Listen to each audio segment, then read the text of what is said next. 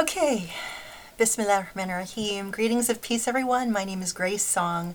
I'm the executive director of the Usuli Institute, and I'm so excited to be here with my dear friend Wietske Merison today. We are going to talk about music, and so we just finished something incredible. I'm so excited. I don't know um, if you are watching this, if you've already heard the music, but um, we just finished an incredible recording session yesterday. Wietske um, has now completed her first album. We're getting ready to release it. And uh, you know we want i really wanted to have a conversation about your music about your background about you know um, the role of music in um, this tradition. Um, we are both muslim converts and um, i'm a convert of 28 years.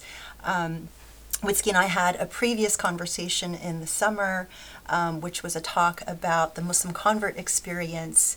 Um, I introduced Wietske and our other friend Joe to exceptional converts who had incredible gifts, and Wietske played some of her music for us back then. Um, you can find it on our YouTube channel.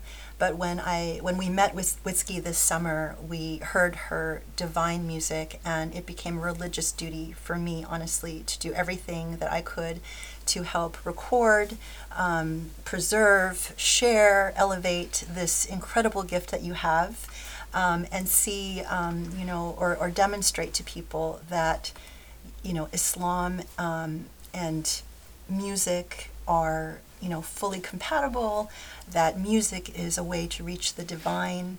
And, uh, you know, as a Muslim, I'm so proud to see, you know, and so touched to see songs that elevate something Islamic and beautiful. And I think most people have not seen that, heard that, experienced it. And so I wanted to share those songs and talk about, you know, what went into it. So I wanted to start because it's, you know, hard to if you've never heard the music, let's start by hearing something that is truly divine, the call to prayer, um, which you've done at the Usuli Institute and which we recorded, and I hope will, people will, you know, hear all around the world. So could you please play the call to prayer?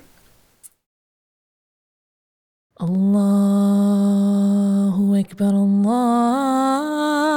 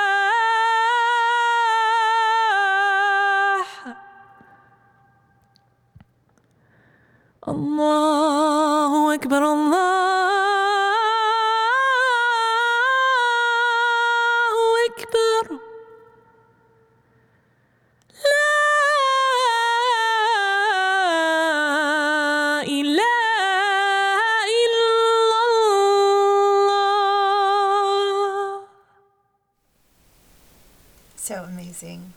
Can you tell us about that piece? Yeah, sure. So Um, this is the call to prayer that is um, ritually performed before going into prayer to make sure everyone gathers for the prayer.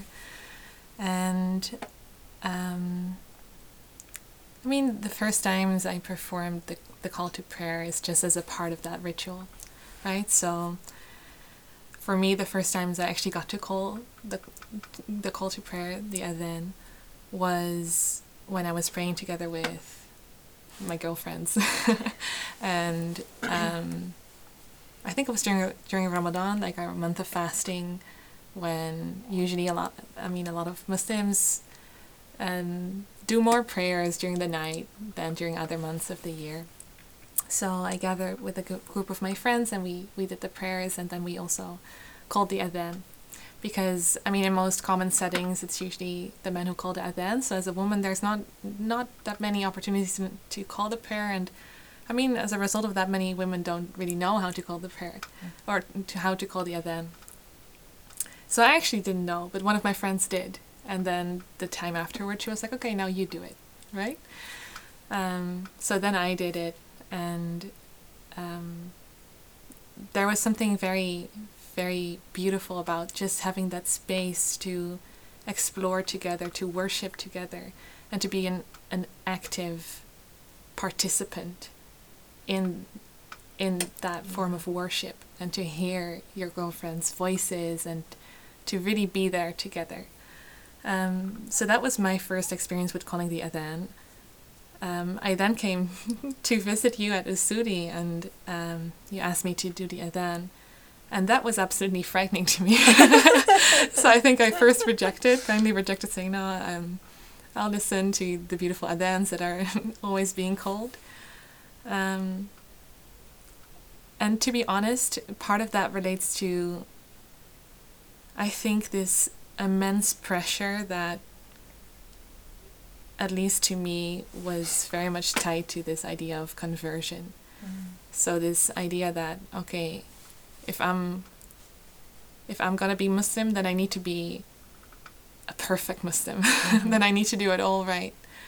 Um, which is silly, and I, I cannot even fully rationalize the thought for myself. Like, why would I need that? I, I cannot get there, but the feeling is still real, right? So uh, it's sort of like I came late to the party. Now I gotta gotta make up for that. Gotta show that I really am right. Muslim as well, right? I need to prove myself or right. something which is silly. That's just it's, it's silly. so classic. But sometimes it's good to express these things, yeah. right? So you see how silly it is. Right. So one of my things with the adhan was like, but yeah, but I'm I'm not to be able to do it perfectly, right? And I, it needs to be perfect, especially if I, as a convert, I'm to do it as a convert, and then as a woman, and all of these extra layers of pressure. Thinking, well, then I really need to do it very well to prove that I am worthy to do this. Mm. Um, and actually, this is why I really like this recording of the Adhan because it's not perfect. Mm. It's not perfect. There is a little there's a little moment where my Arabic slips a bit, right? It's not it's not a major mistake, right? It doesn't change meaning, but it's not perfect. And none of us are perfect. But that doesn't mean that we cannot engage in worship and that it that doesn't mean that we cannot have that connection and participate in the rituals. And I think that's why actually this adhan, why I wanted to keep this recording and not do it again, mm-hmm. even though I feel like I could have maybe tried to reach for perfection more. But it's okay to, to not. Well, this is this is one of these things where I think the artist is coming out because I've I've definitely experienced um, you know the artist perfection right. You want you, you actually can hear the little things that you would have liked to have done better. They're not perfect, but you know, for for someone like me who just, I mean, I w- was so, you know, just overtaken by the sheer power of the experience of hearing it. Like I wouldn't have a trained ear to know if there was any imperfection at all, but what struck me was just the beauty of it, you know, and so. Um, and I, and I completely understand because I think for Muslim converts, gen, you know, in general, like the idea that you're late to the party and that, you know, you, everybody else kind of knows what's going on and you're just trying to make your way. That's like so, um, you know, I, I think is, it, it's typical of that experience, and it affects kind of everything about how how you operate.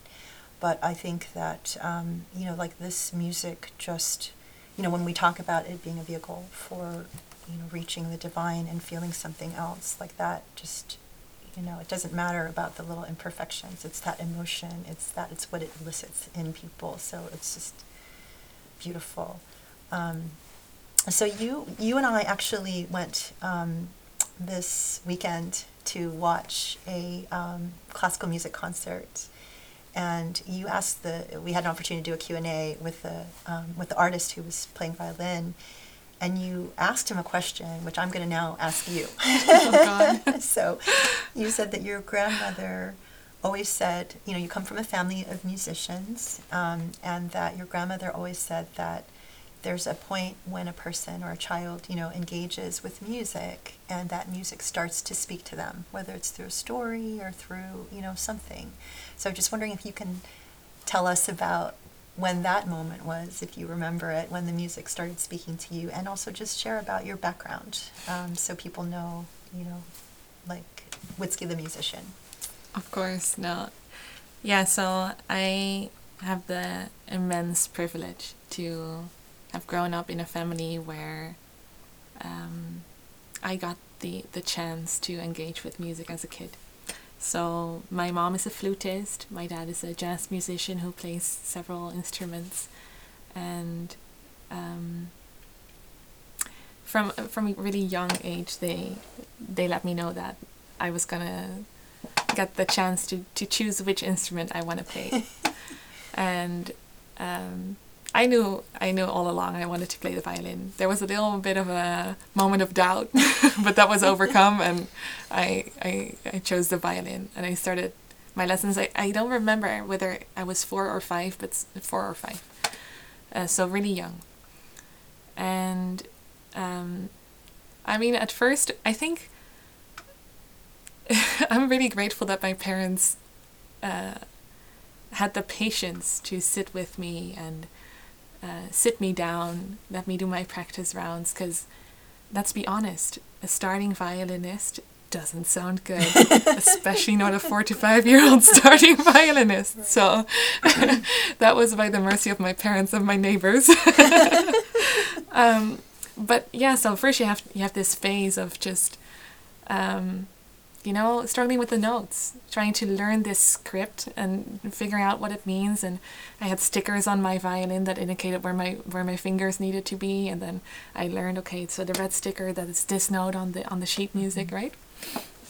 Um, and slowly, slowly, you start to get through that phase where it feels more natural. So you start to intuitively putting your finger down as soon as you see the note. So you you you get to a phase where you're more comfortable with the notes and you get to a space where you can think more about okay so what does it mean and what does it do to me? What does it do to the audience? What what what did the composer mean by this? And i remember um, there was one really important moment for me which was i was practicing my dad was sitting with me and he was playing along on the piano. And it was this violin concerto. And of course i'm not i'm not actually very knowledgeable when it comes to classical music so i don't remember uh, whose concerto it is. I just remember the line because I struggled to play this line on the violin because I didn't see it as a sentence. I couldn't remember it. It were just loose notes to me. And my dad thought it would be helpful for me to understand or feel the music more to put it to words. so he turned the violin concerto into a really silly poem.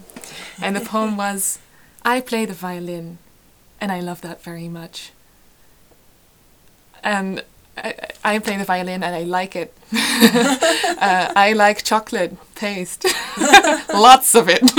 right, so it was just. I mean, it was a silly story, but that that for the first time turned these meaningless notes Yeah. into a story, and that's I think the first con- concert I actually was able to play as as a and I mean, I think it took a bit longer until one of my performances where my dad came to me after the performance, or my parents, I'm not sure, and they said, I think that you, you played with feeling for the first time. Mm. And I, in, in Dutch we say, like, uh, met gevoel.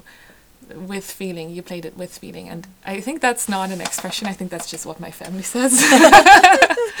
um, but yeah, that made it clear to me that music is about storytelling. It's about so much more than just the notes, and um, yeah. So so that's my relation to that that question and why I asked it. That's beautiful.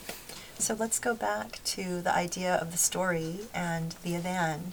Like, can you share with us sort of the story of the Adan? So, I mean, that's a that's a story that may be beyond words for a little bit. um, but to me, that's the story of. I think forgetting and remembering, or losing and finding, right? So. So many times during the day, you lose sight of what truly matters and you lose sight of the, the truth of existence as as it is to me and the call to prayer for me is the story literally calling from that place of truth Mm. to remember again Mm. to come to prayer to come come to that place of success of overcoming all of that that seemed so important Yeah. Right? Um, so, to me, it, it's like a cry. It's a cry. I always love this metaphor of the cry of the reed flute, right? So there, it's it's like deeply embedded within the Islamic tradition. This idea of the reed that was cut off and turned into a flute, but then when you hear the reed, you hear the song of the reed flute. It's still you still hear the longing, the longing for the place it was once cut from. Wow. And I think that is the story of the Adan to me. That Mhm. longing for remembrance, longing for that primordial place we all stem from. Mhm. That's yeah, that's the story of the Adan. I love it. Um, so coming back to, to then your personal journey, and because I, I know at one point you were thinking of making music your career. So can you tell us about that? yeah, so during my last year of high school, I was convinced. I was convinced I was gonna um, go to the conservatory, study music, and um, I mean, I spent a good half of my week not at the high school, but instead uh, a one and a half hour train ride away uh, at this conservatory I was attending. Um, I was doing like this preparatory program. And even though I do not regret doing that preparatory program for one bit, I, I had an amazing teacher and she taught me so much. Um, I think the most important thing that it taught me was that being a musician is not just about the music. And um, I think I was faced with the reality of what the profession of a musician is in this modern world. um, I mean, I think just if you if you look back to the time where if you wanted to have music in a space, you would need a musician there, right? What it means to be a musician in that time is completely different Yeah. from what it means to be a musician in this time when there's music everywhere. There's an excess of music.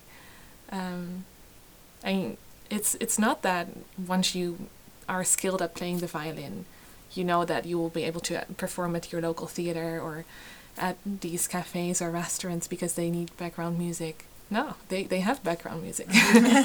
so it's a completely different business and it's very much a business. Right. And I knew very well that I'm not a good businesswoman.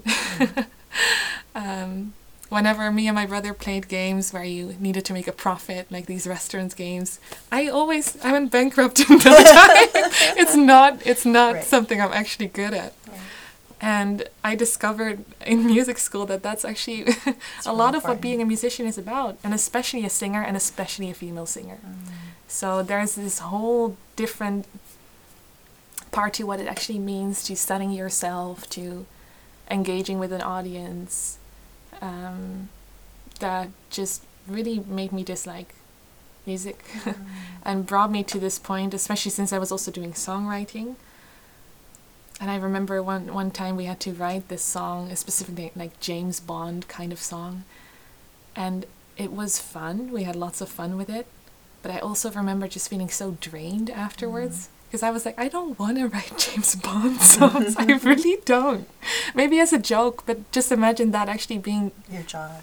and I, I know it, it can be really fun, but to me, it, it didn't connect with what music actually means to me. Um, so I remember telling my mom, I wish that there was nothing else that I wanted. I wish that this was it, because I think that's the only way in which you can actually do it in this day and age. If you know that's it and there's no other thing for me. But for me, there were lots of other things, right? So I was interested in so many things, and I loved to read. And even though I, I wasn't at high school a lot, I did pretty well. so I knew I could just go to the university as well. So, um, yeah, I tried to combine that for a little bit, and then, um, and then I decided that actually for me to keep my my real connection with what music means to me i need to cut the the whole professional business Mhm. aspect of it Right. um, because i noticed for example that when i got certain assignments or when i was writing for certain occasions during the writing process i was thinking like it was like this person was in my head with me right which is very normal if you're writing for someone Right. But I don't want anyone in my head with me when I'm writing because it ruins it. Yeah. and this is also part of the reason why I struggle to share for a bit because I'm just afraid as soon as I um, will write to share and I know that I'm writing to share, that the anticipation of the reaction will Right. be present in the moment of writing. Right. And that's not what I want. Yeah. So, um, so when you left the conservatory and you realized that, okay, that obviously is not the path for you, um, maybe, you know, tell us about kind of where you are now because you're now on your, you know, you're on your path to a doctorate in law, which is very interesting. And um, you're working with, uh, you know, Dr. Abou El Fadl, who is the founder of our institute. Um, but so I want to understand, like, then to answer your question again, like, what does music mean to you? Where does it fit into kind of where the whole picture of where you are now? And, Yeah, I think in my um, letter of motivation for for the law school, I wrote that I'm probably one of the only people whose family is maybe disappointed that they decided to study law and not music, and that I, in the end, I, at first I I really didn't like law. I I al- I, ha- I have a good friend um, from primary school, and she always knew she wanted to study law, and I always made fun of her because that's the most boring thing one could ever decide to do. Like that's how how how can you actually as a kid want to study law? What's wrong with you, right? um, but then I found out that actually law is law is like music. Law is so creative and it's an art. To me it is. And I mean, of course there there are many jobs that you can have as a lawyer where you're not an artist. but the whole balance of justice and finding ways to apply the colors that are out there, the, the rules that are out there to the specific situations and making it fit well and finding creative ways to to bring justice into the this the sphere of reality, that's a creative process. yeah. Um, and the other way around, certain aspects of music are highly intellectual, right? So the whole, I mean, many musicians I know are actually more beta scientists or mathematicians because there are really mathematical aspects to music. So I think the divide that I so naively drew um, faded a bit more. That made me actually see myself as a potential lawyer. Um, but really, what drew me to law was more of a practical experience of what it can mean practically in this world. So I think I became a bit obse- obsessed with the idea of justice, and um, that made me pursue both religious studies and law. Um, and in the end, pursue both a master's degree specializing in spiritual care, chaplaincy, which for me is justice in the interpersonal sphere, and human rights law, international law, which for me is justice in the societal sphere. Right. Beautiful. Um, yeah. So it's not it's not so, it's not so far away. So what I didn't change that much. Right. So you you signed up, you got accepted into UCLA Law, and then what happened with your music? Um, yeah, so I think, I mean, I'm really grateful that after that, after that decision not to do music, I didn't, I didn't write a lot. Honestly, I, I needed a break. so I, I had a bit of a break, and I, I joined a choir, and that was wonderful, and we, we sang together, and I still, I was active in terms of music, but more other people's works. And I think slowly this idea of songwriting as a form of expression started to come back. Um, because the first song I actually shared was um, a song I shared when my my grandfather passed um, when I was in high school. That was actually what made me want to share my first song because I wrote a song about it and I wanted to share it with him before he passed, and I got to share it with him before he passed. Um, so right from that start, and even before that, I remember the first song I wrote as a kid. It was this environmental protest song, which I wrote because my mom was doing gardening. I was like, the grass doesn't like that, mom. uh, so it's always been a vehicle of expression for me, and that shifted a bit when we were in the James Bond music writing phase, but then slowly it got back.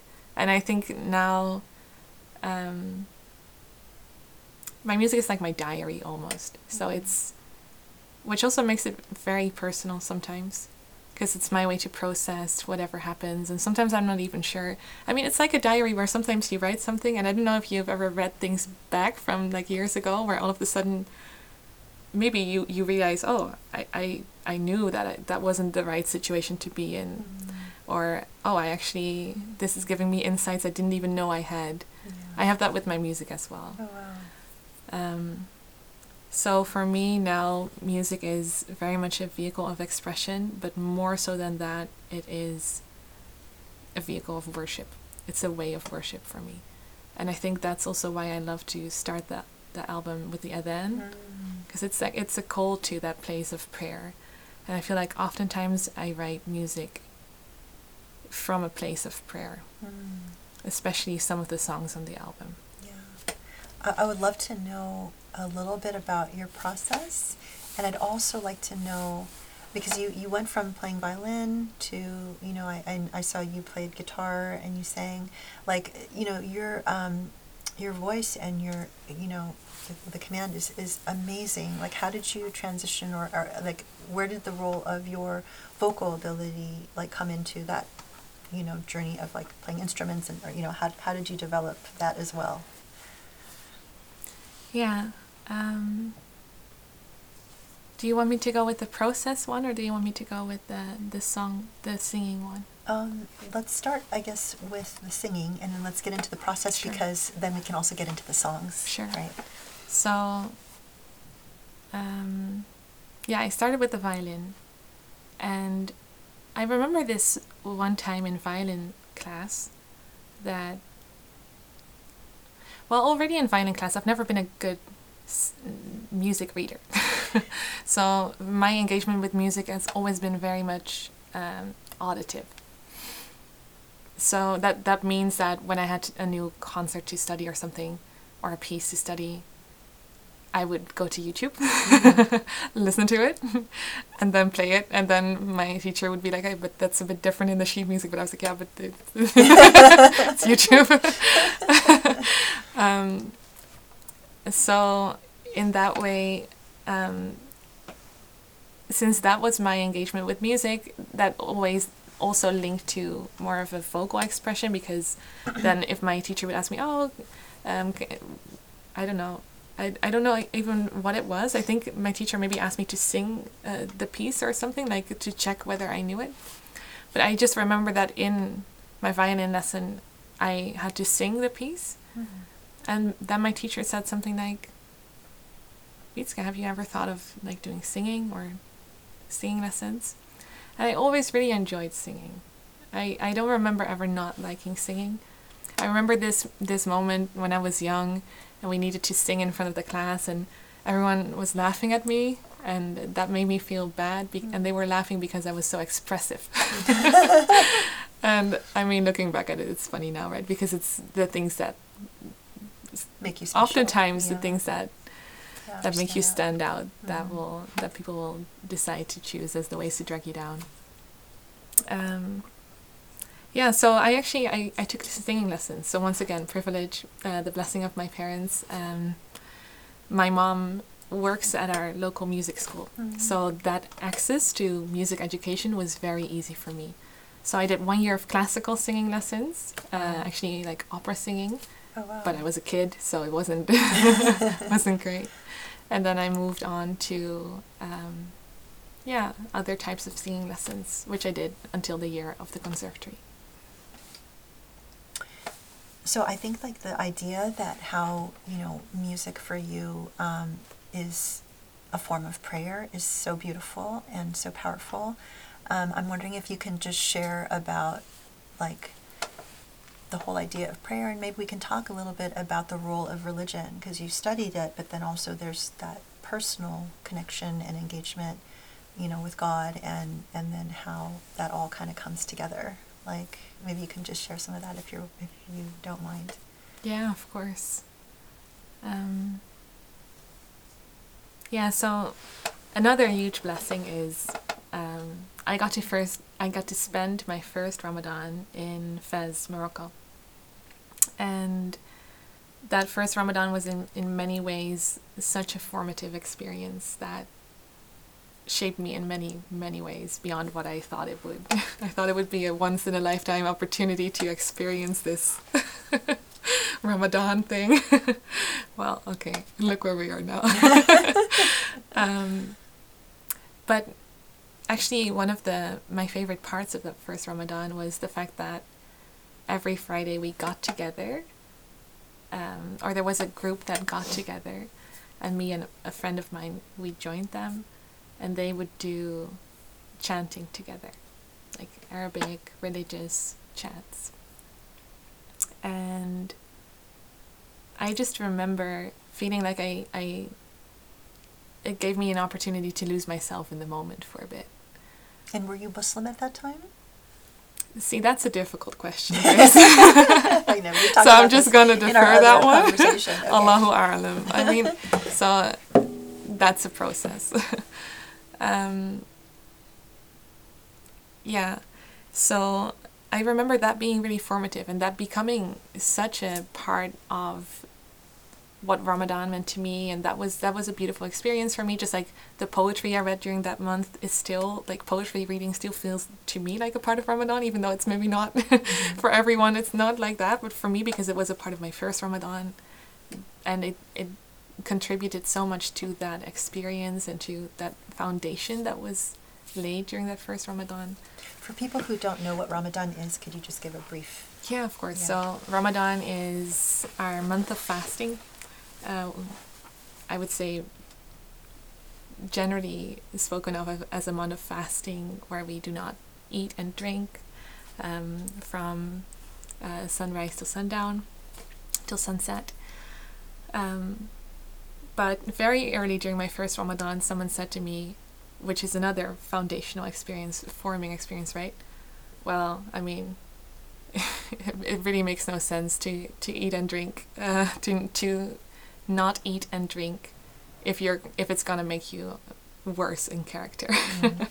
so for me, it was very strongly tied to this idea of also being on your best behavior, it being a spiritual training in all sense. So not eating, not drinking, but that is more of the symbolic part.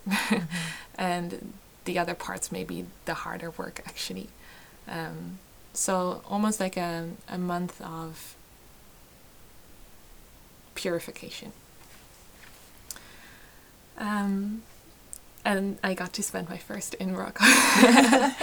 so yeah, these that chanting was so important to me uh, because it was a, a spiritual experience, and I just remember having experiencing a, a Ramadan in the Netherlands after that, and there being no chanting, there being no poetry, there just being lots of paper and plastic plates and chicken and it just being so very different. But also being i mean so i was confused. I was confused about that. And another thing i was confused about was the fact that when i came back actually no one in morocco my my friends in morocco encouraged me to sing right? And we, we were learning songs in arabic and we were having fun with it. Um, but yeah i came back to the netherlands and then all of a sudden this was a, a point for discussion right? Um, Like you weren't supposed to sing anymore, or it's yeah, not like okay like for that a was something that was at Yeah, odds with being a Muslim, Right. which created this tension for me because I felt like I to be quite honest with you, I never I never honestly had a feeling that God wanted me not to create music. Mhm. It was never an issue between me and God. Right. Um, but it was very much this idea of okay, if I if I am gonna be the perfect Muslim, then I can't do that because the community doesn't like it, Mm. um, or it's not it's not in yeah.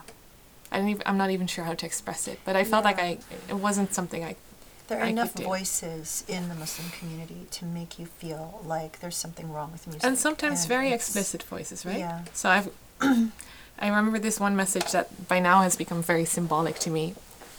Just this message I got that every song you will put out there, um, you know, in the Islamic tradition, there are these ideas that certain things can outlive you and can create a positive legacy. For example, if you write a beautiful book that will help others after your death, then still everyone who reads that after your death, that will still Be a blessing for, you, right? right? Mhm. Even long after you're gone. If you dig a well and people are still get water from that well, or if you create a, a positive legacy that will outlive you, that will still serve you after you're gone. Right.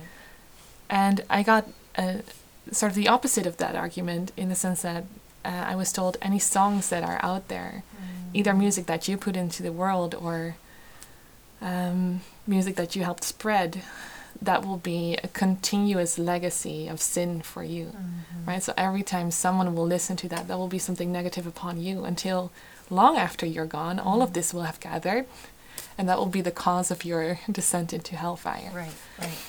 And I remember first reading that message and feeling very bad about it.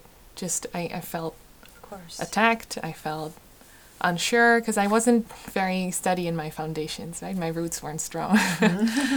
um, but honestly, now I look back at it, and I think. I mean, if on the day of judgment,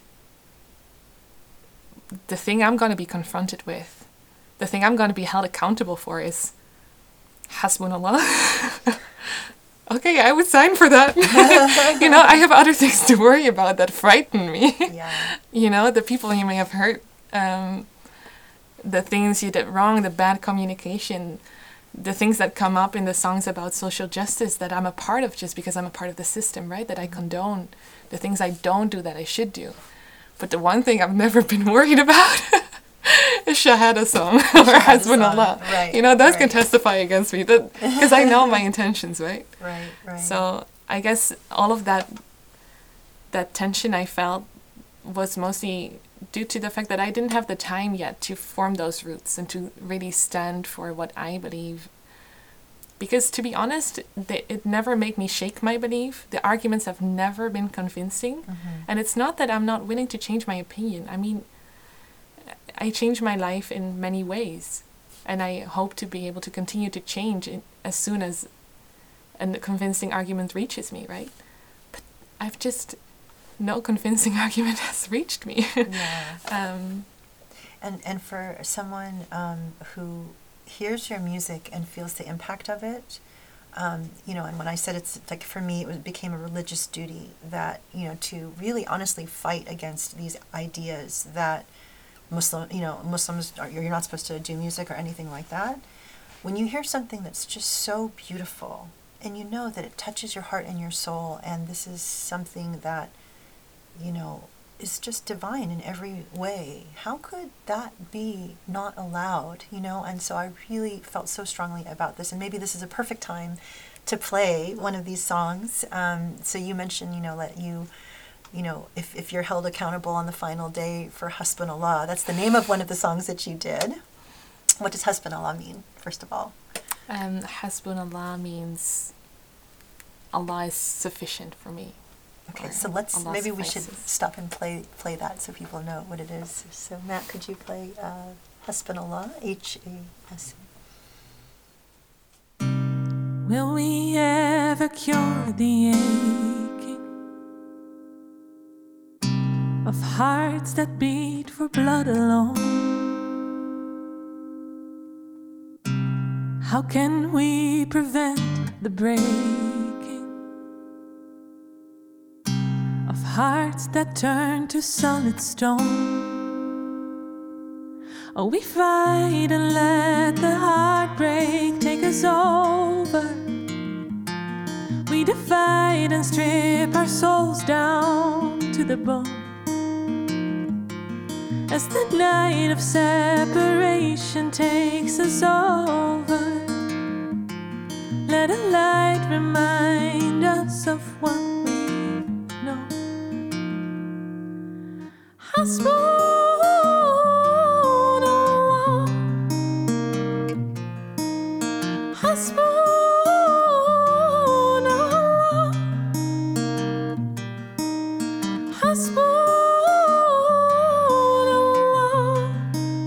Wa ni'mal wakeel. You all broken pieces heal because your peace alone is real.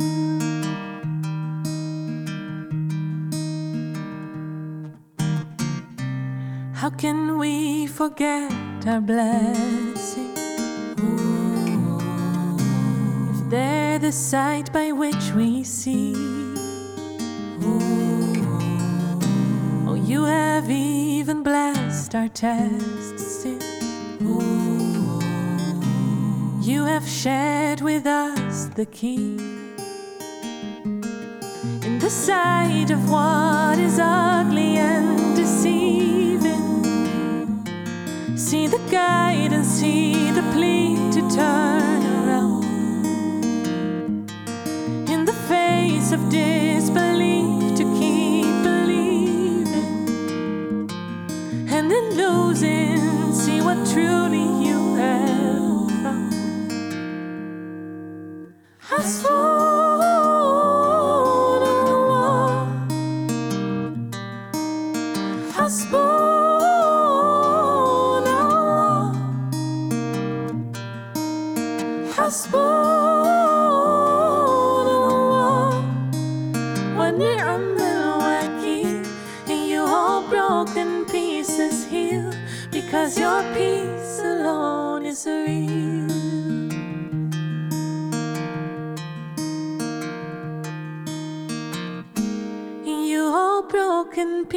Pieces heal because your peace alone is real.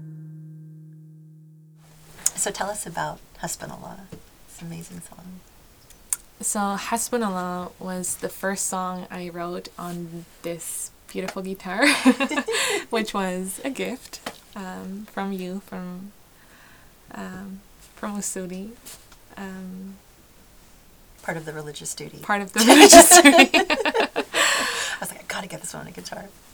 um, Because you had just traveled from the Netherlands and you couldn't bring your guitar, and so you didn't have a guitar. And I thought, okay, you know, when music is a part of you and your expression and, and how you process, how can you do that if you don't have a guitar? So, I couldn't have done it. So I'm Thank God. I'm very grateful for that. Um, Hasbunallah. Hasbunallah was written at night. I think you can hear that. um, I honestly, I don't I don't feel the need. To, I feel like Hasbunallah speaks for itself in many ways, so I don't feel the need to explain anything about the song. Maybe just, I mean, this idea of Hasbunallah.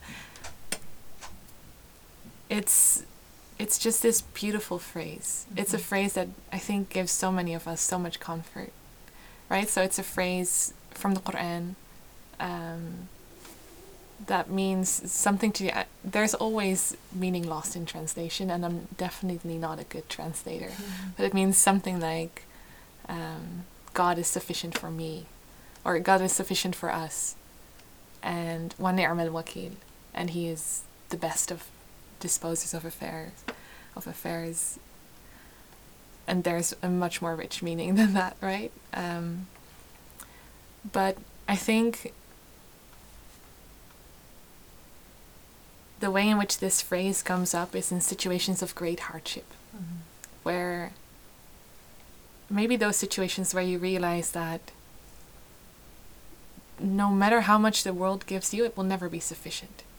Or maybe in those moments where you're stripped of everything, right? So there's this narration that tells that the Prophet uh, Abraham, when he was in the fire, he literally had nothing, right? Right. His body was about to be burned.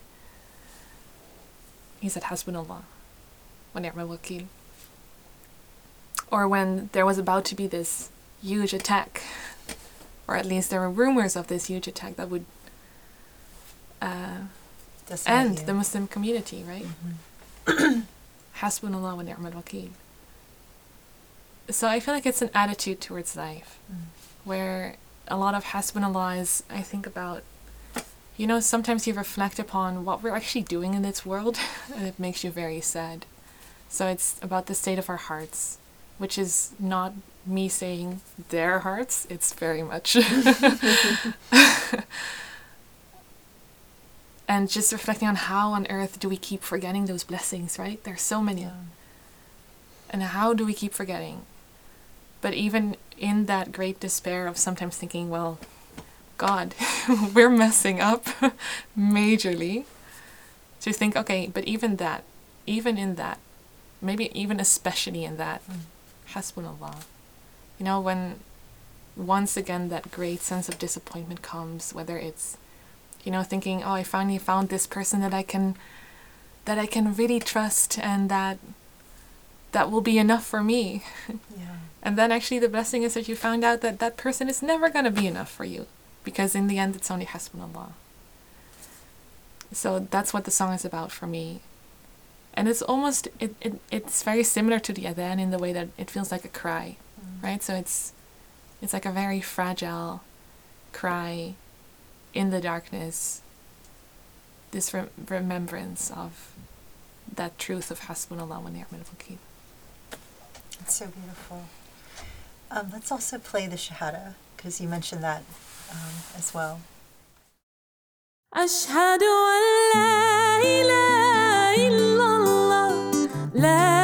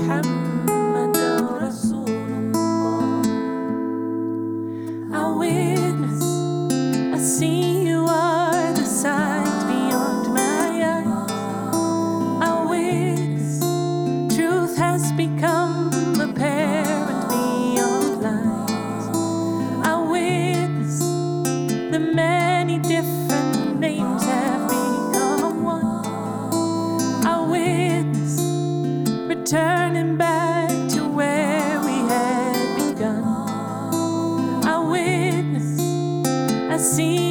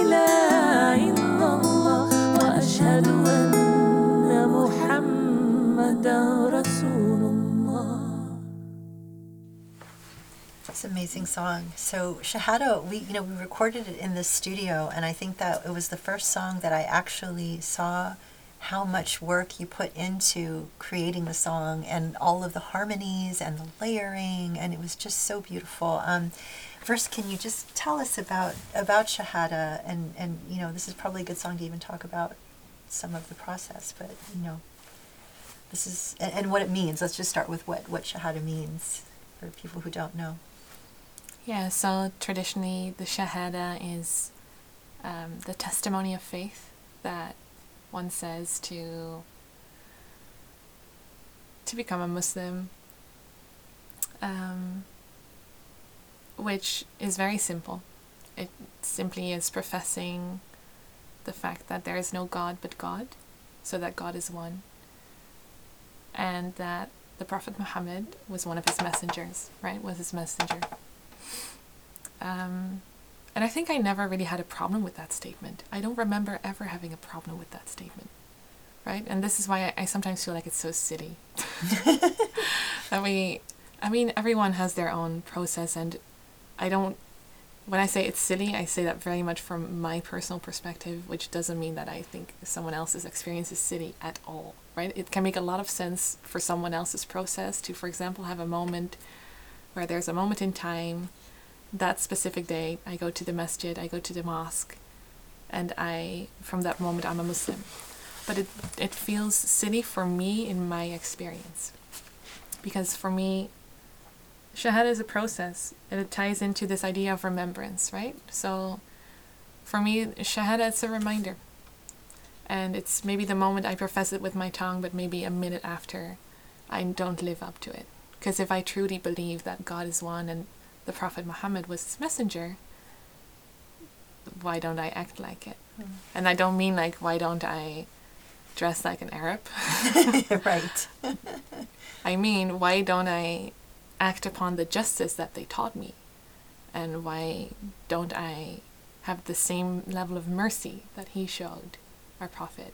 Or, you know, why do I get so invested in something that is other than God.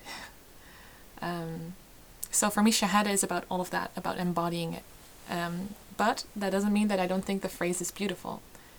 I wrote a song about it because I think it's so beautiful, right? right? But it's a reminder for me more than one set moment in time and after you're done you're in and you're good and your sins are forgiven and welcome to the club right that, that feels which is what a lot of people which is feel. fine which yeah. is fine but doesn't sit right with me right um,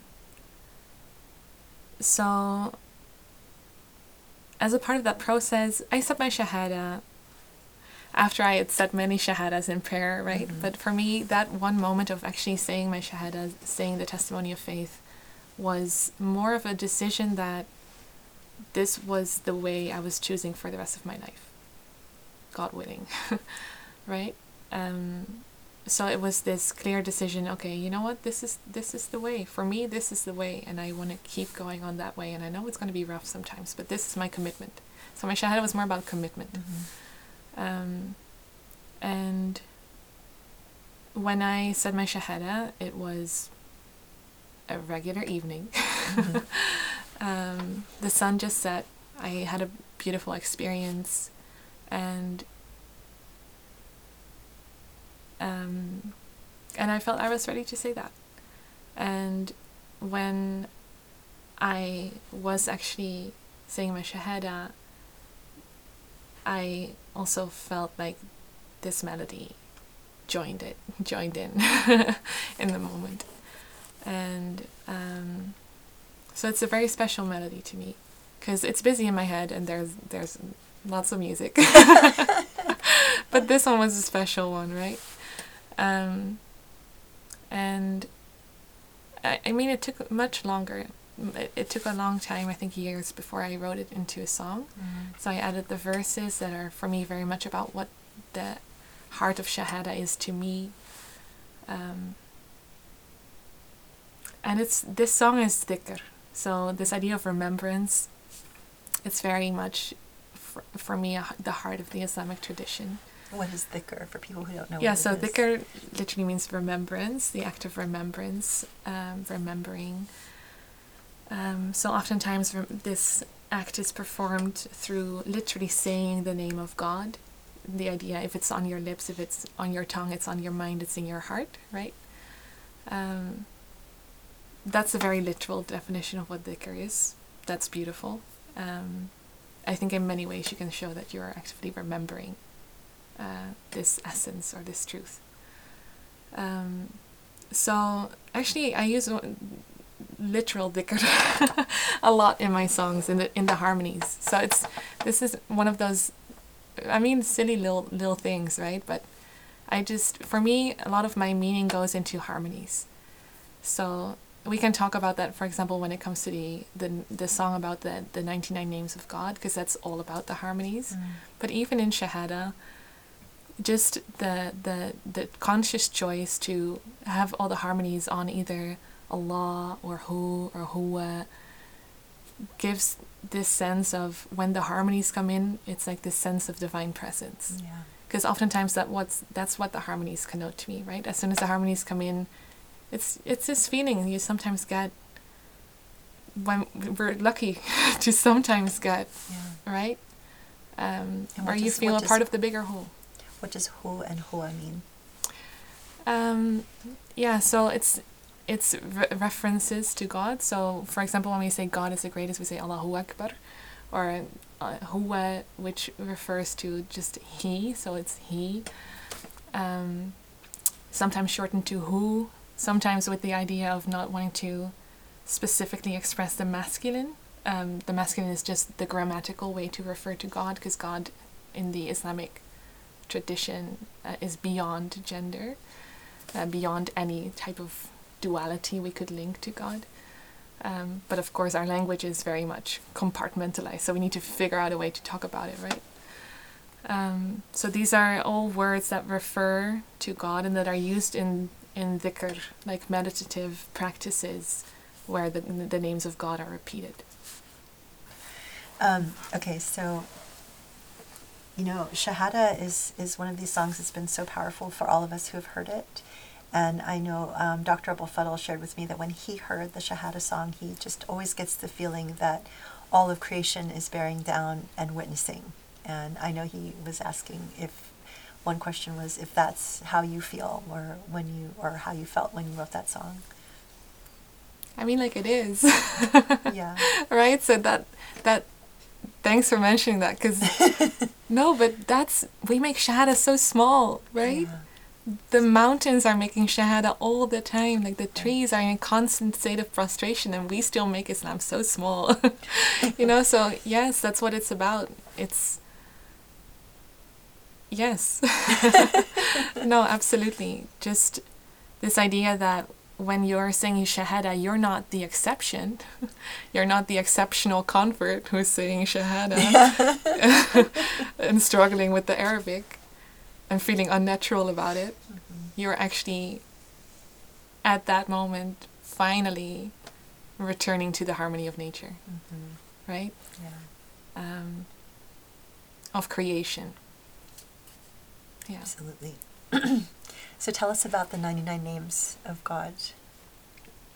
Yeah, so um, this is a choral piece. I uh, a, a song I wrote after engaging in this wonderful, wonderful journey that was um, a 99 day reflection on the 99 names of uh, God. So there many more than 99 names that are used, that we as people use to refer to the divine, right? In the Islamic tradition, there are many more than 99, but 99 is a beautiful symbolic number, indicating that there's much more beyond it, right? But it's also just, it's a beautiful list of different names that are used either in the Quran or in the Islamic tradition um, to refer to God, which just shows you all of these different aspects of what our relationship as human beings with God can be like. So at the end of this 99 day experience, where yeah, I had to write a little reflection every day, and I, I recommend this to anyone if you're looking for just a little retreat you can do with yourself, low cost, you only need a notebook. it's wonderful. Um, so after these daily reflections, I felt like I, I felt really intimate with some of the names and I mean all of the names are beautiful but of course depending on which state of your life you're in what you're going through you'll have more of a relationship with either or the other and that's the beauty of it right So do you want to give some examples of some of the names? Like yes people of course understand? so um, I mean there the, the first names that are mentioned are emphasizing God's mercy, so the relationship of mercy and compassion, Ar-Rahman, Ar-Rahim, which are names we use a lot, names you used at the beginning of this video, right? So, um, names that indicate that God is the most merciful of creatures in his relationship with us, and the most compassionate, and that we connect with God when we act in mercy and compassion. There is this idea of God as the light, An-Nur. Um, God is the most patient, right? So when we act in a way that we radiate light, that we bring light to situations of darkness, or when we act patiently, that's our way of connecting with God. That's the way, right? Or when we act generously, that's the name of God. Or when we act kindly, that's the name of God. Or when we act justly, right? And that can mean being firm sometimes. So there's all of these ways in which we as human beings can connect with God and act in a way of worship. And for me, many of those, this piece is, it was a crazy piece to write. and I, I honestly don't know how I wrote it. I honestly don't. Um, and I just, um, there, there are a lot of, a lot, I, I, I don't usually really talk about these because they're very personal reflections and I hide them in music because most people don't get it. um, but for example, one of the names uh, is Al Fattah, the opener of the, or the bringer of relief openings, right? And that is actually the first harmony in the piece that is clearly dissonant. So it doesn't sit quite right. It feels uncomfortable. Um, and that's that's a very conscious choice, right? Because oftentimes it's those situation of discomfort, pain that brings the openings, right? With hardship comes ease. Right. Um, or the last one, a as-sabur, the patient, uh, the most patience, um, patient. That's the longest name of the piece. I mean, I think it's genius. Whoever compiled the 99 names, I don't know, to end with a sabur. genius, right? Because the by the the time you get to 99, you know, it's like, oh, yeah, you're right. or if you ever, if you try to memorize them, by the time you get to that one, you know, whew, you've been patient. Uh, so it's also the last name of the piece, and it's the longest one. And the entire piece um, hinges towards minor. It's mostly minor, um, but it ends in major. And it actually only ends on the last note of as-sabur.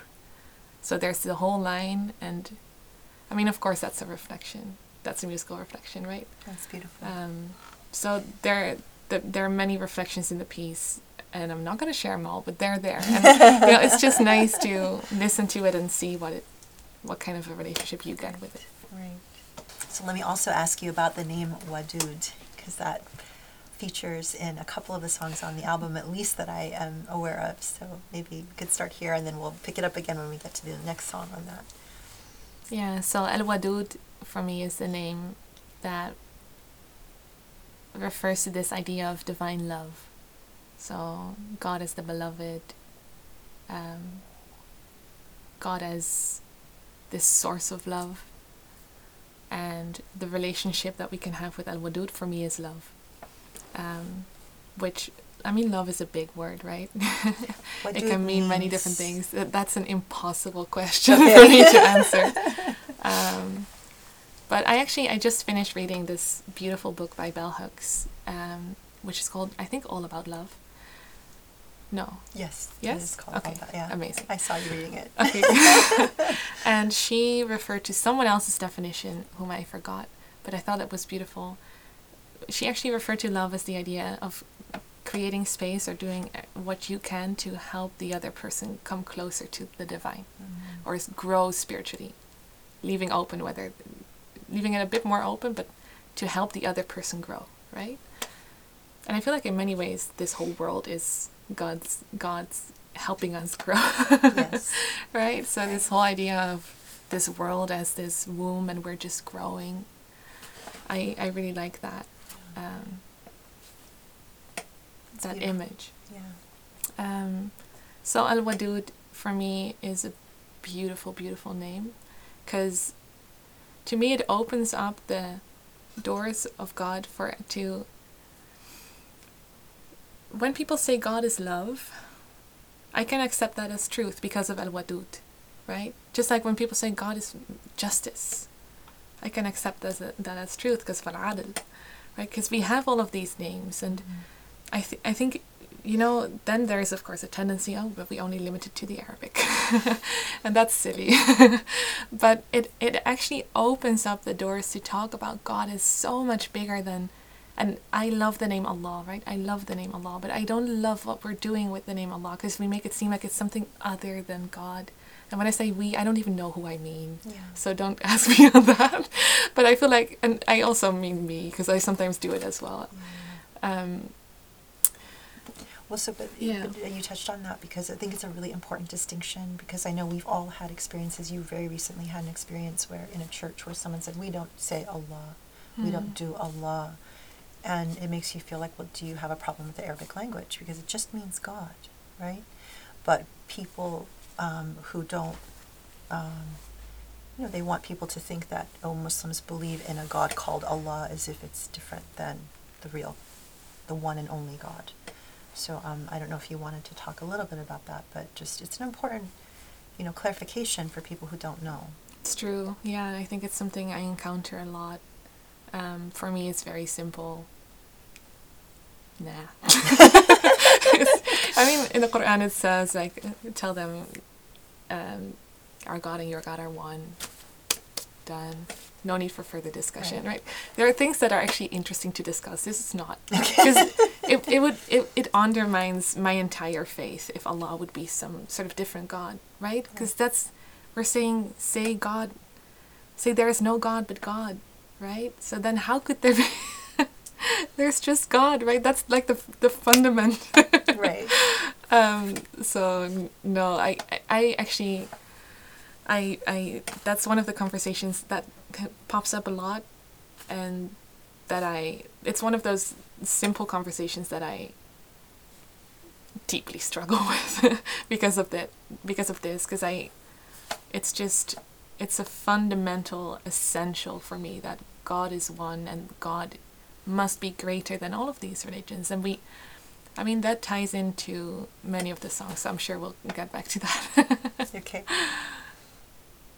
So I want to move. You you said in passing um, hardship with ease, and this is one of these Quranic um, verses that is very important for our tradition. Maybe you can talk about that because you have a song called Hardship, and then we can also play that song so people know. Yeah, so um, to me, this is such a beautiful phrase. So it's a Quranic phrase, it's from the Quran, um, from this beautiful chapter. Um, and I think there are so many, I've heard so many wonderful reflections on the phrase because it, it means, it can mean so many things to so many different ears. um, and I really like this idea of the fact that it's with hardship comes ease and not after hardship comes ease, right? Mhm. After rain comes sunshine. No, there's a blessing in the rain, right? Um, it always makes me think of this beautiful metaphor of the cracks being where the light enters in, right? Right. Um, so the lyrics of the song, um, it, refers to this idea of with hardship comes ease. It also refers to this idea of the well within the story of the prophet Joseph.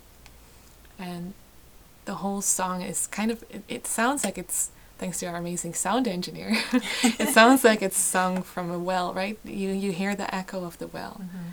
and I honestly feel like that's a song that's like written from down in the well. Yeah. but then the lyrics are, down in the well is where the water springs, Yeah.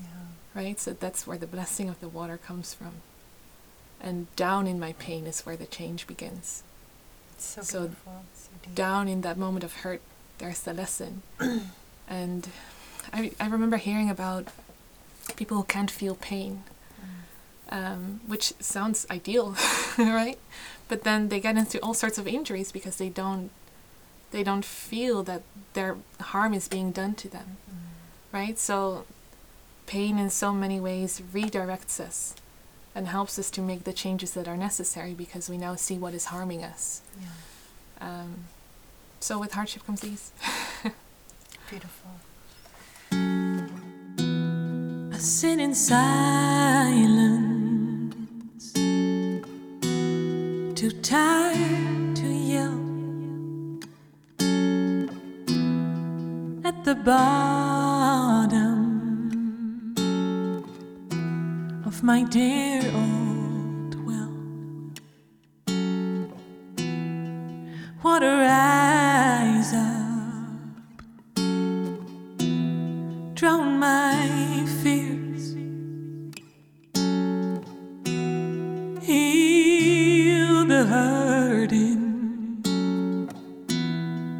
hold my tears in the heart of misery. The broken hearted seas. Truly, with hardship comes ease. Oh, light that belongs to the east nor west, in the darkest night, the lost you have blessed. For down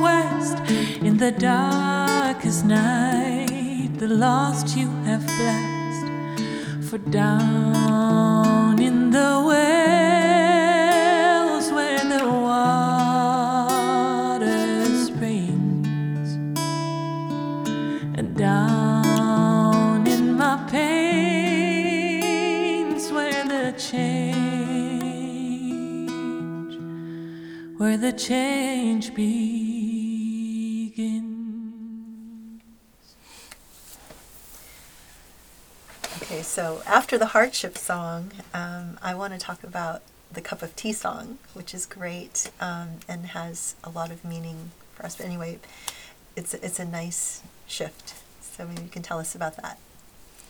Yeah, so I very intentionally put that song in terms of order after the hardship song, right? Because sometimes you just need a cup of tea. so I feel like after that song, you need a cup of tea. And I really like this song. This song, I, I really love it. And I love it partly because it's so simple. Yeah. Um, and I feel like this is this may be the song that has the most layers. Not in terms of it's very it's very simple and straightforward, right? But it also has so many layers to me personally. So, I mean, on the most superficial layer, and I don't mean superficial to say like like it's not true or in a degrading way, because it, it's just it's what's at the surface. You see it clearly, right? It doesn't make it less true. But at this most superficial layer, it's about tea. And it really is. right? So um, I was only recently introduced to Yorkshire tea by our friend Joe. Uh, and that tea is, is amazing. Amazing. So it's literally, the song is about tea, right? Right. But it would also be absolutely silly to say that it's only about tea, um, even though the song is called Cup of Tea, right? Um, so it's about so much more. It's about, you know, it's like a societal critique in a way about how fast we're running and all of these things we deem to be important and we just need to take a break sometimes, right? So that's almost like a capitalist critique. then there's a layer where it's a love song. And then I think for me, the deepest layer, which doesn't mean it's the most real layer, but it's just the deepest layer. It's also about dhikr. It's about remembrance. Right? So at the deepest layer, this song for me is like the adhan. Busy, busy, busy, the world is happening, you're in a hamster wheel. And then there's this call. And then in that layer, that's God's call for me. If we read it from this layer, right? So it's God saying, Come and sit with me. Have a cup of tea. And then maybe a cup of tea in that sense more of an experience, right? Yeah. This idea of tasting is very much an Islamic spiritual thing, right? So this idea of really experiencing I mean what we talked about before, this idea of being a part of the whole. Um, the sense of closeness, the sense of peace, also one of the names of God. um, in this moment, see, there's nothing else that needs to be, right? So, in this moment, this idea of being a child of the moment, also very much embedded in the Islamic tradition, just caring about not the future, not the past, just right here and now. Nothing else that needs to be. God is one, right? one of my favorite ayahs saying, كل من عليها فان ويبقى وجه ربك ذو الجلال والإكرام. It means everything on earth will vanish, right? Everything we know, it will be gone. but the face of God, that will remain. So I think sometimes we get a taste of that in the moments where we realize that that that will happen and that that is the truth of things, right?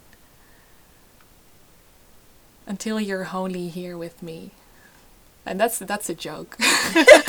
right? Because it's it's this wordplay of holy, like mm-hmm. completely, and then holy. Um, which is it fits very well within this idea of the insan al kamil, like the complete person, which is something to aim for, and then this idea of like a holy person, uh, so like a wali, like a, a friend of God, Yeah. and those being the same things, and then in the English it also being a very similar in the English, in English it also being a, a similar Yeah. word, right? Uh, so that's that's that's funny to me. um, and then just oh love, let's have a cup of tea. So also this idea of God as a beloved, right? Yeah. And I'm not saying that this is. It's just. It's not that either. It's about tea, or it's about God, or it's about love, or it's about capitalism, right? It's all of them. Mm-hmm. And I feel like that is much of what the Quran is to me. Mm-hmm. And so often we only talk about the Quran in that tea level, right? Yeah, exactly. And it's not that the tea level isn't true. It's just that it it's injustice to the text to only talk about the tea Yeah. and not talk about the rest. right. Um, so yeah, I love that song, and it, it's it is a very simple song, and that's its power. wow. Amazing. Truly amazing. So, a lot of your songs um, I would call sort of of the social justice, um, you know, like genre. And the first one that we that we did, which I absolutely love, is City of Angels, um, which is you know maybe you can just tell us about how City of Angels came about. Yeah, sure. Um, I mean, maybe first to say why the social justice songs to me are such an important part of the album, and I think it came up a bit, right? So this idea of faith really not having meaning when it's not paired with action. So so often in the Quran, like people are spoken to as those who have faith and act righteously, right? Like they're two parts of the same coin, two sides of the same coin. So I felt like we need to reflect that in the album as well. So not only have all of these philosophical songs about God being one, but also having like the practical hands-on of what that then means, right? Or um, so City of Angels it's like my joke to say that it's the, it's my love song for LA. Los Angeles. Yeah, Los Angeles. Oh, I'm so LA. I, I just Yeah, I said know. it. Everyone knows LA. So yeah, I, I moved to LA for my studies, and um, yeah, I think it's my least favorite place I ever lived. um, and I mean, this is um, this song is very much dedicated to a very to a specific person. It's dedicated to Stevie, who was one of the first people I met in LA um, when I lived for a little while subletting this apartment in Santa Monica. And Stevie was my neighbor. He uh, also lived on Santa Monica Boulevard. Only difference was he lived on the corner of the street. And um, from my bedroom and from the kitchen space I, I shared, um, I could see Stevie. I would look right into his space, his temporal home. And um, I had been worried about going to a city where there is such a big problem with an unhoused population, or such a lack of resources, and quite honestly, a lack of care in all of the senses of that word. um, and I've been worried about it because I knew that once I was going to be part of the situation, I was going to be responsible for it as well, right? So th- this is like when we talk about the songs, I'm not worried about those, but I'm worried about this, right? Because as soon as you become, who am I kidding? Right now, I'm a part of that system, right? We're all a part of that system. Um, so that's a huge responsibility. Um, so I remember calling with a friend and just saying, um, how do I how do I act Islamically in this city? How how how am I a just person in this city? Because I mean, just if you take one of the sayings of the Prophet seriously, right? The saying, um, he is not a believer who has his stomach filled while his neighbor is hungry. There are no believers in LA. There's always a hungry neighbor. No believers. Right? If we just for once take a social justice hadith literal, which is I know. but you have a huge problem, right? That's a that's a that's a corrupted city. Um, so I remember I had a good phone call with a friend, and my friend was like, "Well, I mean, if if that's a problem to you, then just share your share your meal." right? The the solution seems to be easy, as as straightforward as the hadith. Um, so that was a great ex- a great example of me being stupid and being in my head about things and just forgetting that Stevie was actually a guy who was my neighbor and who I could have a chat with, right? So we met and I think honestly Stevie is one of the the people in LA I connected with the most. So after a while Stevie became my we became regular tea friends. so we would have tea together. We have dinners together a couple of times and the song is very much written by Stevie because it's it's based on his experiences on what he shared with me. Um, and the song is very much not I, I don't feel good when I hear the song because it's very much a crit- critique of myself right? So when there is the contrasting line and the second pre-chorus where it's on your mattress with silk sheets you dim the lights of the street and you pray you may stay in the way of the elite that is about me mm. right? And that's not the the part you want to be about. You want to have about yourself. But it's true because wealth is always relative and in that situation i was the wealthy one and i have a responsibility. And i'm not sure i lived up to it. I don't think i did. Because in the end what practical difference did i make? Nothing. Nothing. So i only had a month in santa monica and just the week before i left stevie got notice that he needed to leave the place because of course um, I mean, there are some legal measures in place that make it that um, that help people not to get arrested when they're on the street when they have nowhere else to go because technically you're not allowed to, you know, um, be such a barrier on public property. Um, but after a while, you get notice that it's time for you to move to a different spot. Um, and that they need to clean it for sanitary reasons. Um, so he got notice. He knew uh, he would have to leave soon. And it actually took longer than we expected. So we, we said our goodbyes every time. And um, in the end, on the same day I moved, um, I'm still not even sure what the correct word is for it, right? It's like a raid. They call it Mm. cleaning. So um, I left on my bus to go to the new apartment, and as I left, they Oh pulled up God. and they, um, yeah, they, they they took Stevie and they took his belongings, and probably to to move him to downtown. Um, and I mean, I think the most beautiful conversations we had was um, about our dreams Mm. and mm, Stevie's dream was to become an astronaut. and Stevie always thought my dreams were silly because they weren't big enough. and I think he was right, you know, because why waste your dreams on silly things? But um, you know one of our dreams was our it's an it's a deal. We made a deal to meet again in 25 years and to uh, you know catch up, see how we're doing. Mm. And that that was an act of resistance for him to say that because people don't survive long on the street, Yeah. especially once you're there for a while. It gets harder and harder to leave the street, right?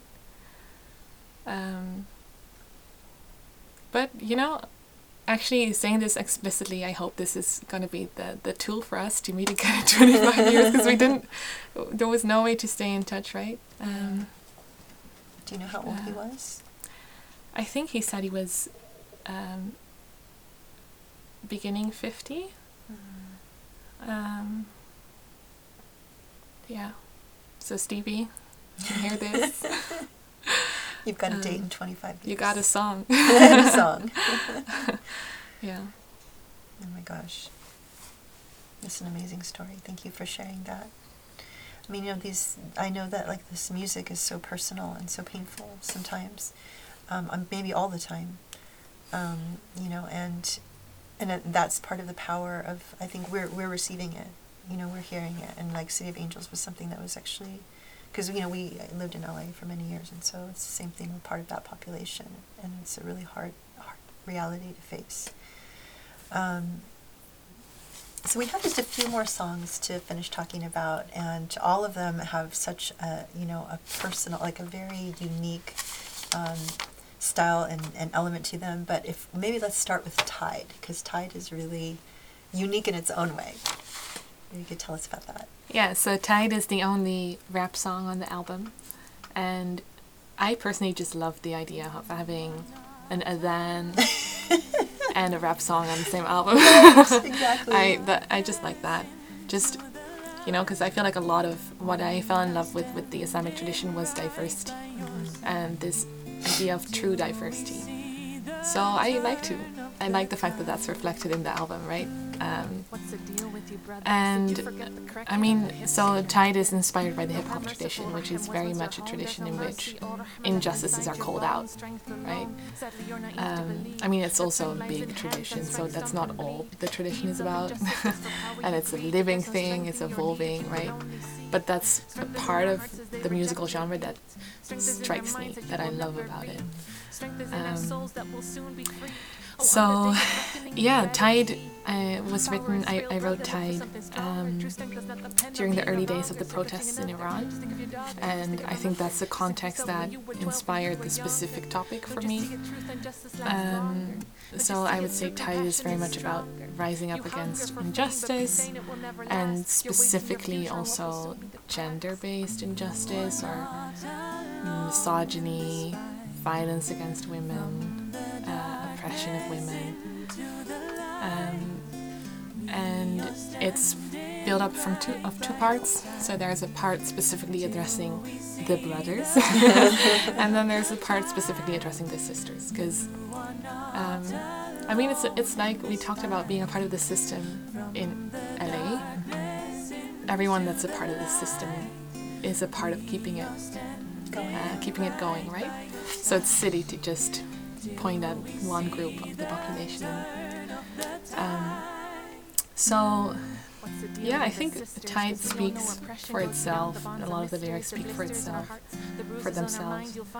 Um, one of the musical aspects that, that is in it is the fact that every time the chorus comes back, a voice is added, which really, for me, symbolizes this idea of a movement starting with one brave voice and then slowly voices joining the movement until you create true social change, right? And I believe in true change. I mean, I feel like oftentimes we don't recognize the changes that have happened. And if we do that just a little bit more, the changes that have happened both for the better and the worse, right? Because change is not in and of itself positive. Um, we see that change is very much possible and that things are constantly changing and that we just need brave voices to be willing to be that lone voice for people to join.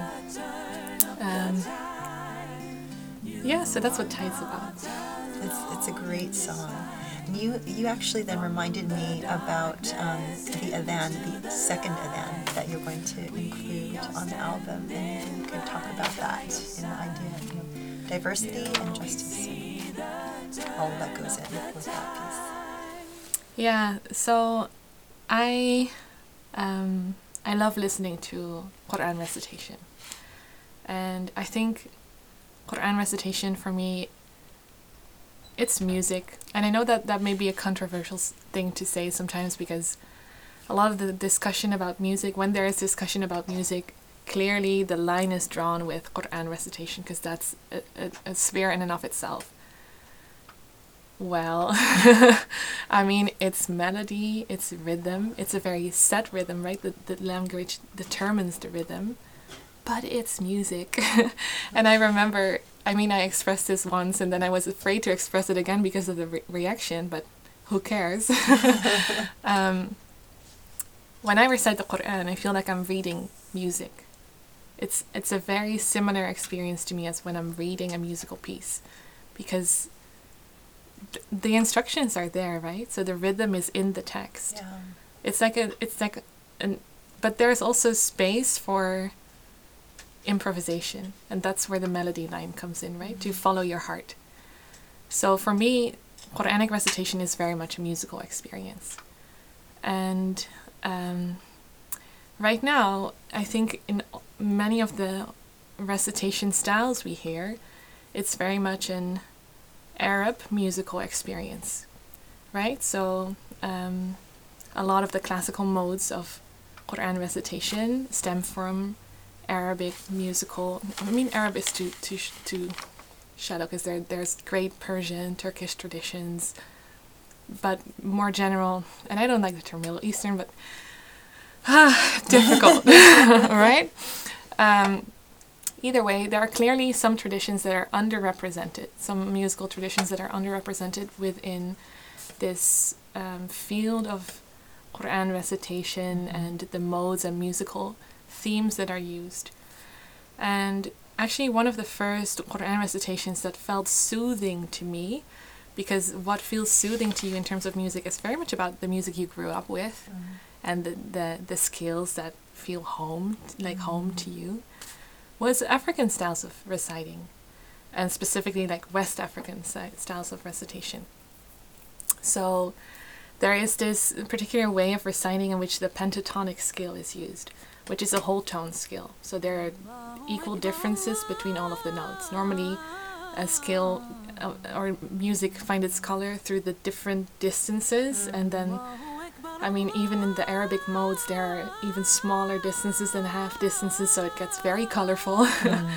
um, but this pentatonic scale there there is only whole note differences so the difference between every note is equal and it gives it a very unique feeling um, it feels like a major scale because it has those um, whole tone differences, but it's also not a major scale because major scales do have um, the half tone differences as well.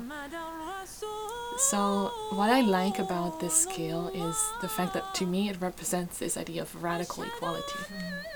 So, the difference between every note is the same, and every note is in harmony or is potentially in harmony with the other. And I just love the idea of that when reciting the Quran. And then to tie that in with the fact that right now it's kind of like a, a style of recitation that's frowned upon, like, oh, that's not proper cultured Right. Arab recitation. Right. Um, I like that. you know the fact that because Yes. because that makes the idea of the equality aspect of it even stronger. Um, so that's why I like to recite in this. I, I I mean I but just being honest, I like this idea, but I also just like how it makes me feel. So it personally gives me peace because of the place I grew up in and the fact that it's more close to a major scale within the Western tradition.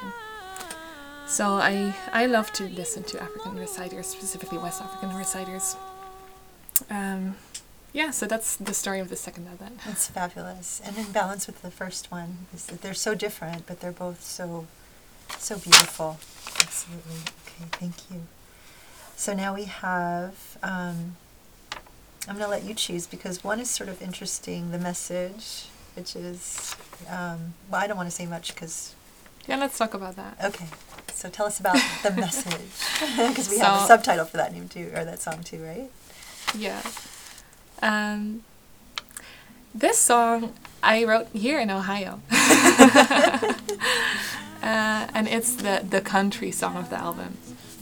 And I never thought I would write a country song, not because I have anything against country, it's just not my usual mode of expression. Um, I don't listen to country music a lot, I don't play it a lot. Um, it's not really a thing where I'm from. Um, so everything about Where did it come from? I honestly don't know, Grace. I honestly, I, I, it's a puzzle to me. I mean, it's it's from influence, right? So I heard it in in I don't know public spaces, um, and I, the moment it happened, it was just I sat down, and I was like, okay, I want to just play the guitar for a little bit. This is often how things start, and then I found myself playing this these chords, uh, the the opening of the song. And then I just started playing with it because I thought it was funny. I was like, "Oh my god, this is this sounds so Ohio."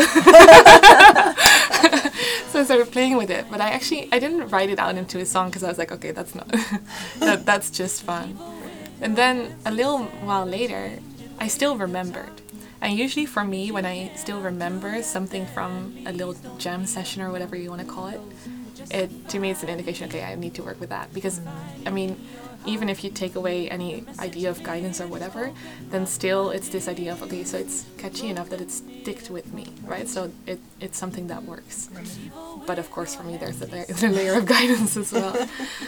Um, so um, yeah, then I played around with it, and the idea that came to me was to write a song that's so so Islamic, but also so so very country.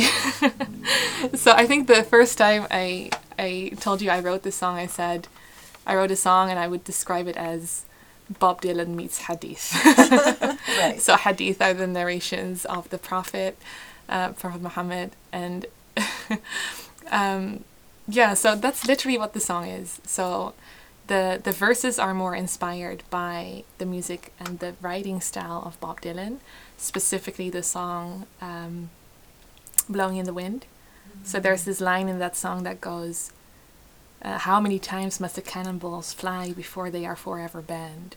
That's like the model phrase of the verses. So it's all of these questions. The first one being, how many times must the truth reach our eyes before fools become wise and turn to action? So, because I also I don't want to say that uh, that I think that Bob Dylan's songs are not Islamic. I think Bob Dylan's songs are actually very Islamic most of the times, right? But it depends on Yeah. how small we make Islam, right? Because to me, it relates to this idea of, um, you know, in the Quran we're told that there was never a prophet that was sent or a messenger that was sent that did not speak in the language of the people he was sent to. And then the reason that's given for that is so the message would be clear. Right. Right? So that's what the sentence here, the message clearly spoken refers to in the in the song. Oh, beautiful. Um, and that relates also just to this idea that, you know, wisdom, wherever we find it, we're taught it's the lost property of the believer. Which relates to the fact that th- we're told that there have been countless prophets, right? I, I think the numbers go crazy, like 124,000 Right. prophets we don't know about that have been sent to their people in their language, within their cultural settings, and that everywhere around us we can find the traces of what they once taught. So maybe Bob Dylan's songs are the traces, Right. the hikmah, the wisdom of some prophet we didn't know about Mm. that's still in the culture. Um, so I guess this song plays with the idea of what would a truly Ohioan American message. What would the message sound like in Ohio? Right. Um, and the, the I mean it's pretty much the song is all plagiarism. So the the, the chorus is it's just a hadith. It's just the saying of the prophet, um, which is a beautiful saying about social justice, about justice in general, about responsibility. Right. So it's a it's a very famous saying that uh, whoever encounters an evil or an injustice, they have a responsibility to change it with their hands. And if they cannot do that, then they should change it with their tongue. And if they cannot do that, then they should fight it in their heart. But that is the least. Like that is the, the, the lowest level of faith. Right. And that's such a strong message. I feel like that would resonate with so many people. But oftentimes it just doesn't reach people because it's packed in a mm-hmm. very culturally specific package, which is completely opposite from what I feel like we're taught by this idea that every prophet came speaking the language of their people, Right. right? So why are we speaking in a language that people don't understand? That's so it's so beautiful. And you had mentioned to me before we did this conversation that you don't often talk about your songs. Yeah. And you know, and so one I'm really grateful that you're sharing because I just feel there's so much wisdom in what you're saying. And it's really also important that you mentioned that a lot of people who are not Muslim might hear the the lyrics and think, oh, that's actually really nice, but not really know that that is something that is Quranic or Islamic. Right. And so um, it's an important point of education for people, you know, because there's so many conceptions that Islam is or the Quran is something that's not. It's the know- book of violence, right? Yeah, right. And so I think people would be surprised to know that so much beauty comes from these very, you know, intuitive verses. So that's so. I mean, I know I was surprised, right? so, uh, of course, uh, other people who grew up in those same Islamophobic uh, environments are also surprised. It's Yeah. like it's not a strange thing to be surprised, but it is. It starts to become concerning when you start seeing the beauty, Mhm. but s- you're still not willing to engage because of those ideas in your head, right? Right. Yeah. Or sometimes it's like a, for me, like as a convert, I hear the same essence of the message from somewhere else, Mm. and it's like, oh, this is a Christian idea, this is a Jewish idea, or this is just a, you know, spiritual idea, as if it has no, you know, like anchor. And uh, people get so excited, it's so brilliant, but it's like, you know what, that's Quranic, it's Islamic, you know, it's part of our tradition. See, but that doesn't bother me as much because for me, like, Islam is not just, oh, there's Christianity and Judaism and there's Right. Islam. For me, it's like, yeah, you know, Islam is like this idea of anyone who submits, Mm-hmm. right? So that Christian man who who who's, who expressed that wisdom may be a much better Muslim than I will ever be. Right, of course, yeah. But just because it, it it has a different meaning to me, I I think something can be one hundred percent a an indigenous wisdom Mhm. and still be Islamic without me branding it as a hadith. Right. right, but just at its root.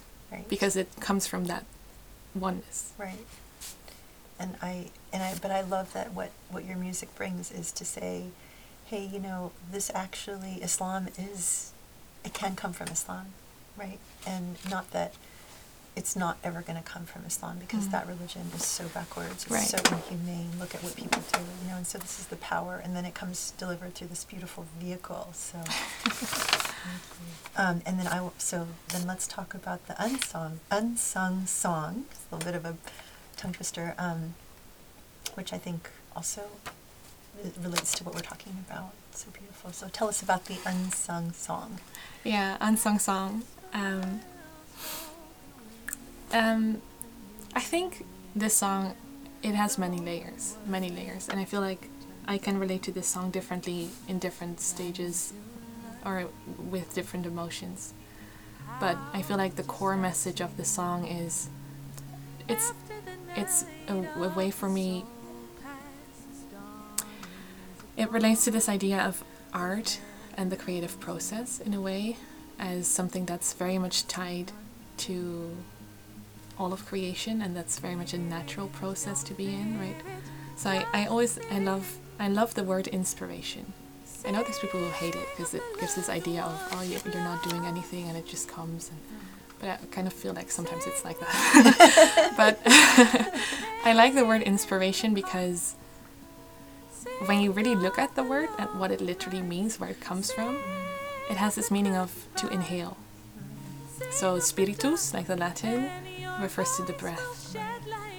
So inspiration is the act of inhaling. And that, I mean, in the Latin, you see this connection of spiritus to the spirit, right? So, which is also very much in the Islamic tradition, this idea of the ruh, right? This thing we don't really know what it is, but it's related to something that was uh, breathed into us. And it always makes me think, you know, I would never claim my breath. I would never say this breath, this inhalation, and this exhalation, they're mine. Like, and it feels as silly to say that about my art, right? Because it's it's something that goes through you. It, it, it it's an experience. Um, so I guess that also ties into this whole idea of the creative pro- process as something spiritual, something that's tied to this idea of trust, tawakkul, that whoever is the one that, you know, feeds the birds every day and gives me the words, you know, to this sentence, even though I know I have no idea where I'm going. you know, it's trusting that you will reach that end and trusting that you will end up with that song that, that you need to write or that piece of art you, like you need to make. channeling the divine with your I guess I'm, I'm not sure whether it's definitely it's for me the creative process is about a connection. And then I mean just to throw in another one of the names right? A connection to Al Musawwir like the, the shaper. So being a part temporarily of this process of shaping and working with what's out there and not creating because it's all already there but shaping and you know the same way that a pregnant woman can be a part of that process of you know there it's not just about or uh, when you're cooking your food it's not just about the creative process or maybe the creative process is bigger than we, we want to think about it but um, yeah that makes it it makes it an act of worship to me yeah. yeah. Um, but this song, um, I forgot. Yeah, so that's one of the layers it touches upon for me. So this idea of just just singing with the birds, right? The birds they get their song from somewhere. They don't know. They wouldn't claim it as theirs. so i- interacting with that or integrating with that, and it's also about it's also about this it, it, it also expresses a deep grief about the state of singing in our modern society and the way in which singing has become this thing that only talented people can do and that is very much about the ego and um, that has been channeled into these competitions, right? And singers have become these huge idols. Like we don't even hide it. We call the show idols. Like we don't even care anymore.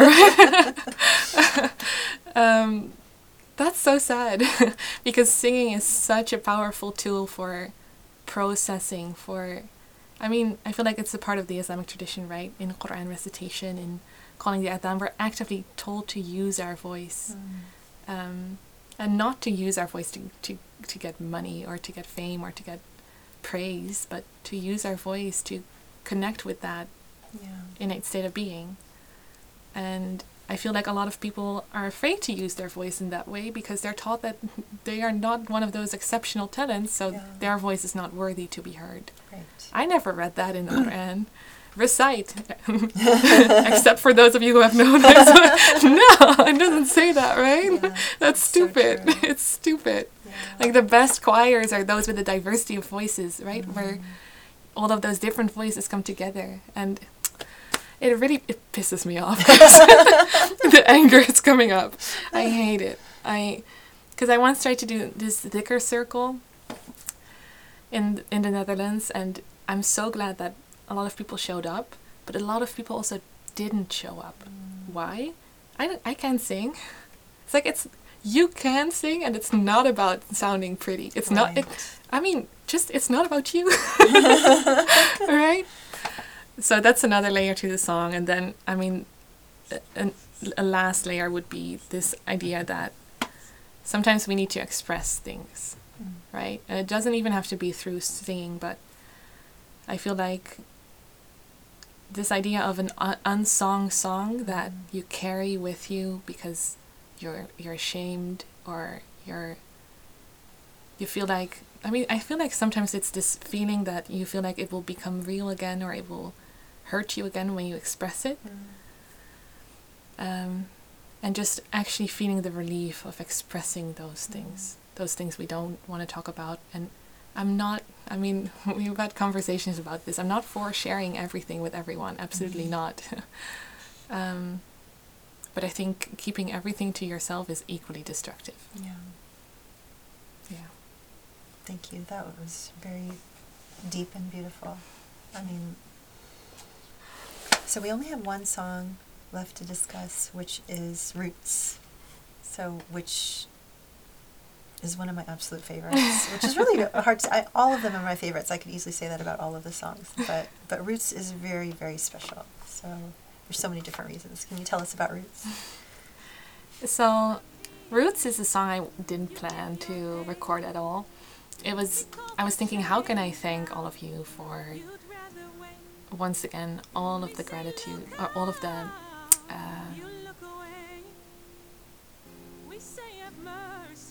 generosity. I couldn't find the word. All of the generosity, all of the support, um, all of the love. um, and I just thought, okay, I'm, I'm gonna write them a song. um, so this song is to me a, a song about Usuli, a song about all of you, a song about the core of what I believe is the strength of Usuli, of what it stands for, and of course it's I wrote it, so it's it's from my perspective, right? So, um, but to me, this this so there's this idea of Usuli um, as the foundations or the foundational principles or the roots, right? Like the the essence. So that's how it ties to this song about roots. And I mean, I think it's also it's very much about dealing with all of the hate that gets thrown your way and responding to it with love from a place that is rooted in love. I think one of my I keep saying one of my favorite verses in the Quran, but you know that's It's like me saying, it's like being a part of the songs- Holocaust, right? Every time after we do a Quran study circle, I'm like, oh, that's my favorite. um, but one of my favorite verses in the Quran, it's the verse where it's stated um, that if you um, respond to whatever bad is thrown your way with that which is better, that your enemy will become your friend or will become a dear friend. And I think for a long time I struggled with that. A lot of my favorite verses I actually struggled with.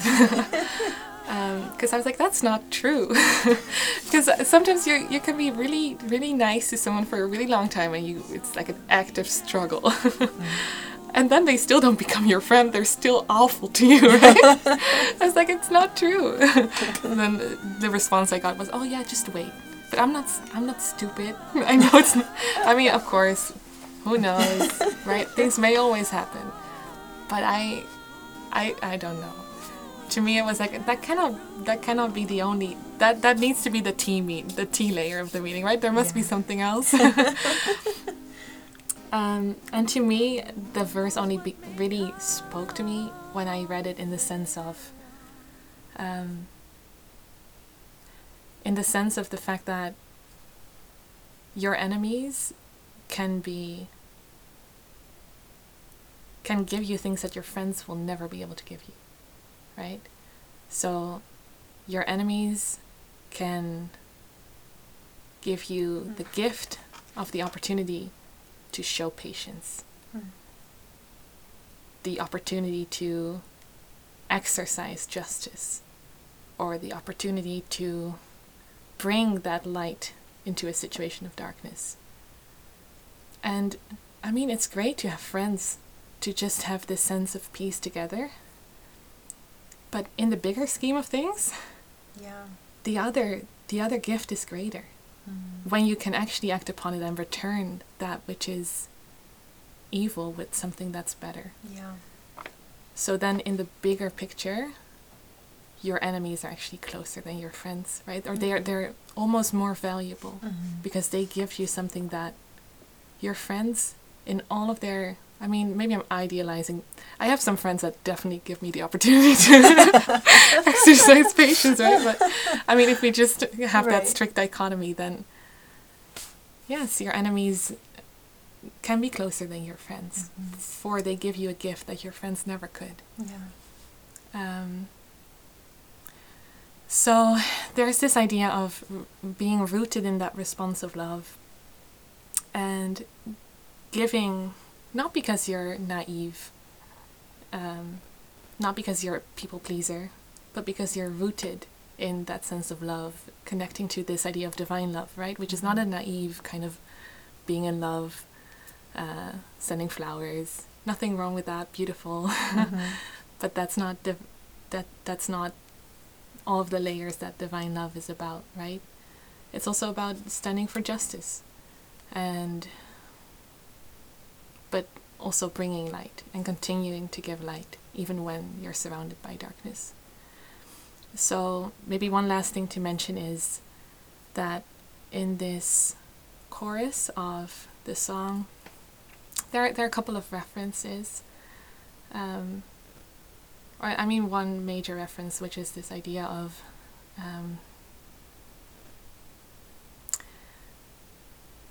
this idea of like like being rooted like a good word right so that's a quranic mm-hmm. metaphor mm-hmm. which i think is, is, such a beautiful metaphor um, can you explain it a little bit more yeah so it's i'm, I'm trying to remember my own lyrics but um, what is it again well it's it's I can I can tell you the the reference. The reference is uh, this beautiful ayah from uh, Surah Ibrahim. Yes, that uh, deals with this parable of a good word, good speech, being like a good tree that is firmly rooted and has its branches extending to the heavens. And I guess this song is kind of a reflection of what that metaphor meant to me, mm. which doesn't mean that's like the only thing the metaphor. I feel like we we we're there by now, right? so it can have many meanings and right, it's beautiful right, and they're all true. but that's because to me it made sense in the sense of that um, these branches, then once you're firmly rooted, even if the winds keep coming, right? The lyrics of the song, even if the winds keep coming, if you're firmly rooted and your branches grow out, and one day the fruits will come off. I mean, the wind can keep blowing, it doesn't matter because those seeds are going to fall and they're going to sprout and they're going to be rooted and they're going to grow branches and Right. fruits are going to fall, right? Um, so as long as those roots stay in love, then and whatever evil comes your way, you return it with what is better. I truly believe that that will make a lasting impact. If God wants it. Right.